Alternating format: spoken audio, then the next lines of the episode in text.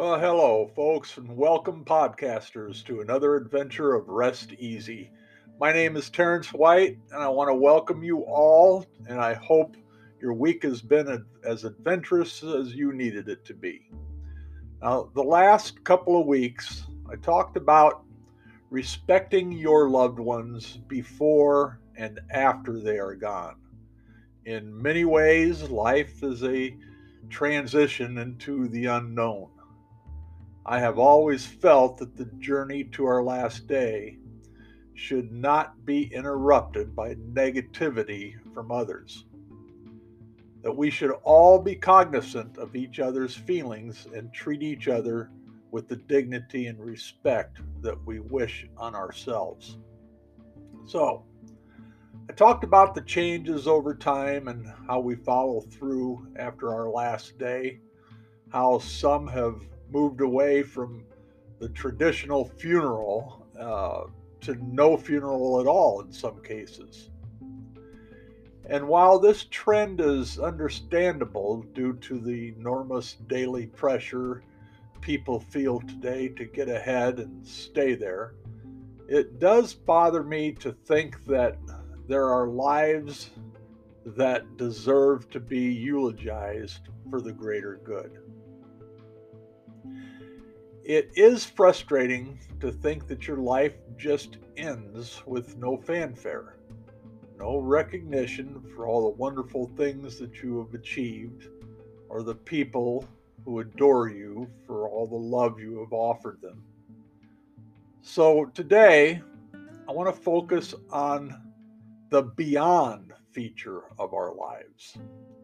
I want to discuss how we all view our afterlife, or how we expect our afterlife to play out. Many of you believe that there is a heaven and you will be entered into these pearl gates, pearly gates, and then your soul will just float around the clouds for eternity. Some believe that when you die, your soul is transformed into another being, or what they call reincarnation.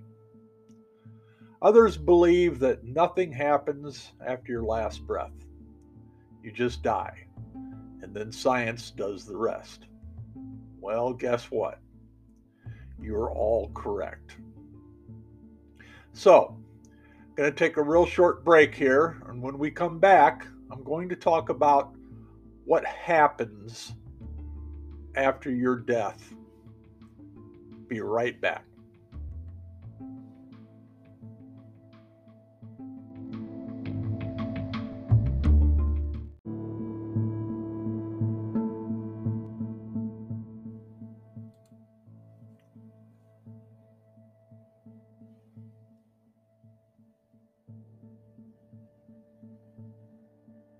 Thank you, ladies and gentlemen, and welcome back. So, we're going to talk about what happens after after your last breath. Whatever you believe will happen, your faith in that theory is, is all you need. Don't let anyone distract you from your commitments, as long as you don't e- expect others to change their way of faith. They should not expect you to do the same. But that's not the issue here. The real issue is how we see each other off to our respective afterlives.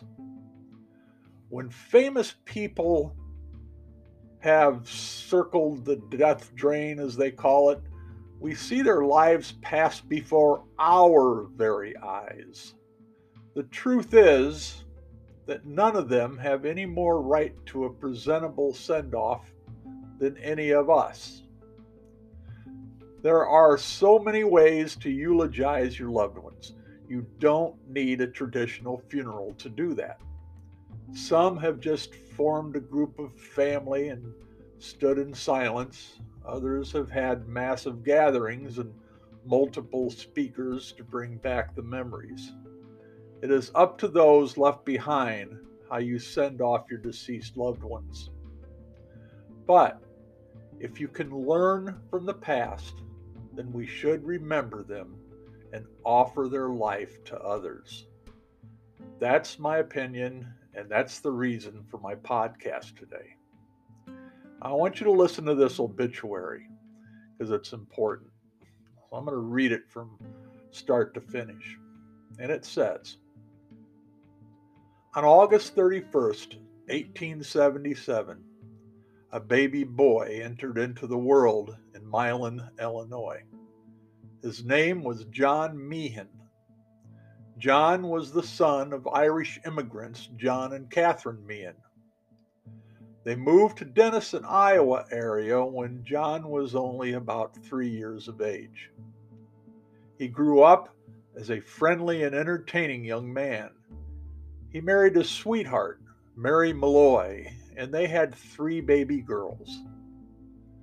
John worked many jobs, sales jobs and other jobs, but none of them were as important to him as his time in front of crowds acting and telling jokes. John Meehan died of a cere- cerebral hemorrhage at the early age of fifty-one on December fourth, nineteen twenty-nine. Now, to many of you, this was just another obituary, but to me, you see, this guy John, he was my grandfather. He was the father of my mother. He was a piece of history that is important to me. As I look back at all the lives of those who went before me, I am in awe of so many of them.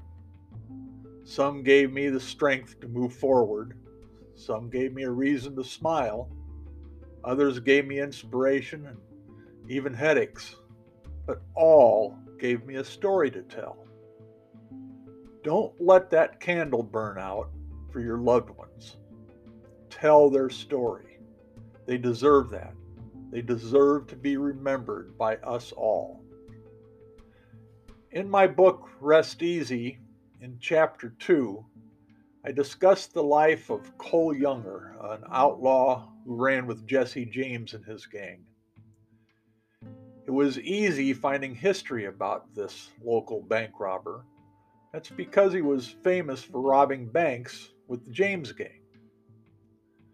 What most people remember about Cole is the rest of the gang, and the rest of the gang was that they robbed banks and trains, but not many remember why.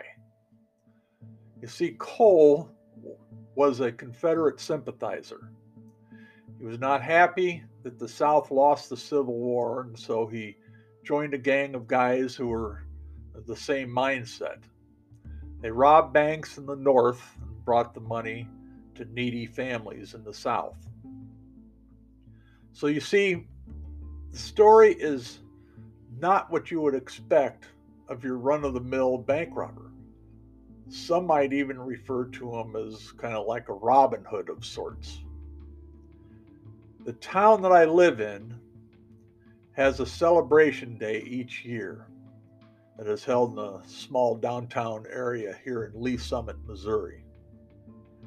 That day used to be called Cole Younger Days because this is where Cole was from.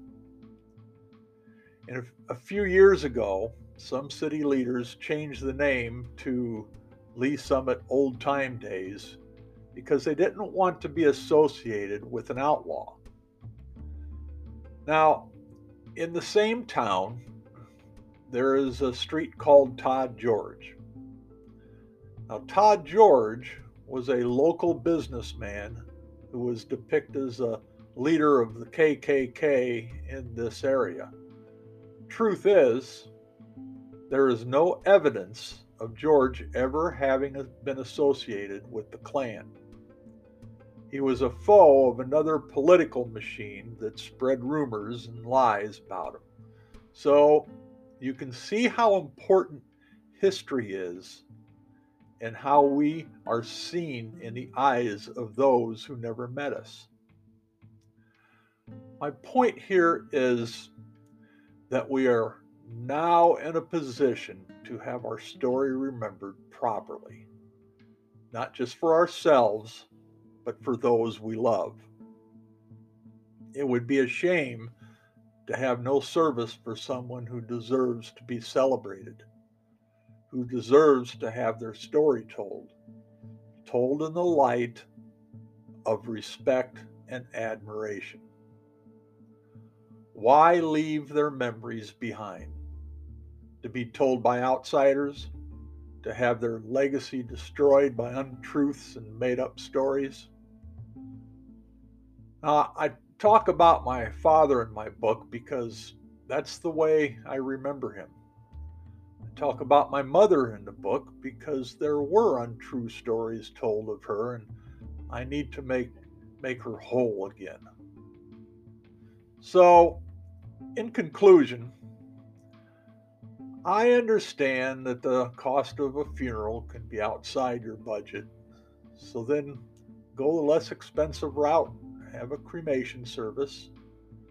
You can do this at home in your backyard or at the Elks Club. It doesn't matter. What matters is that you have a gathering of friends and family and eulogize your loved one with dignity and respect.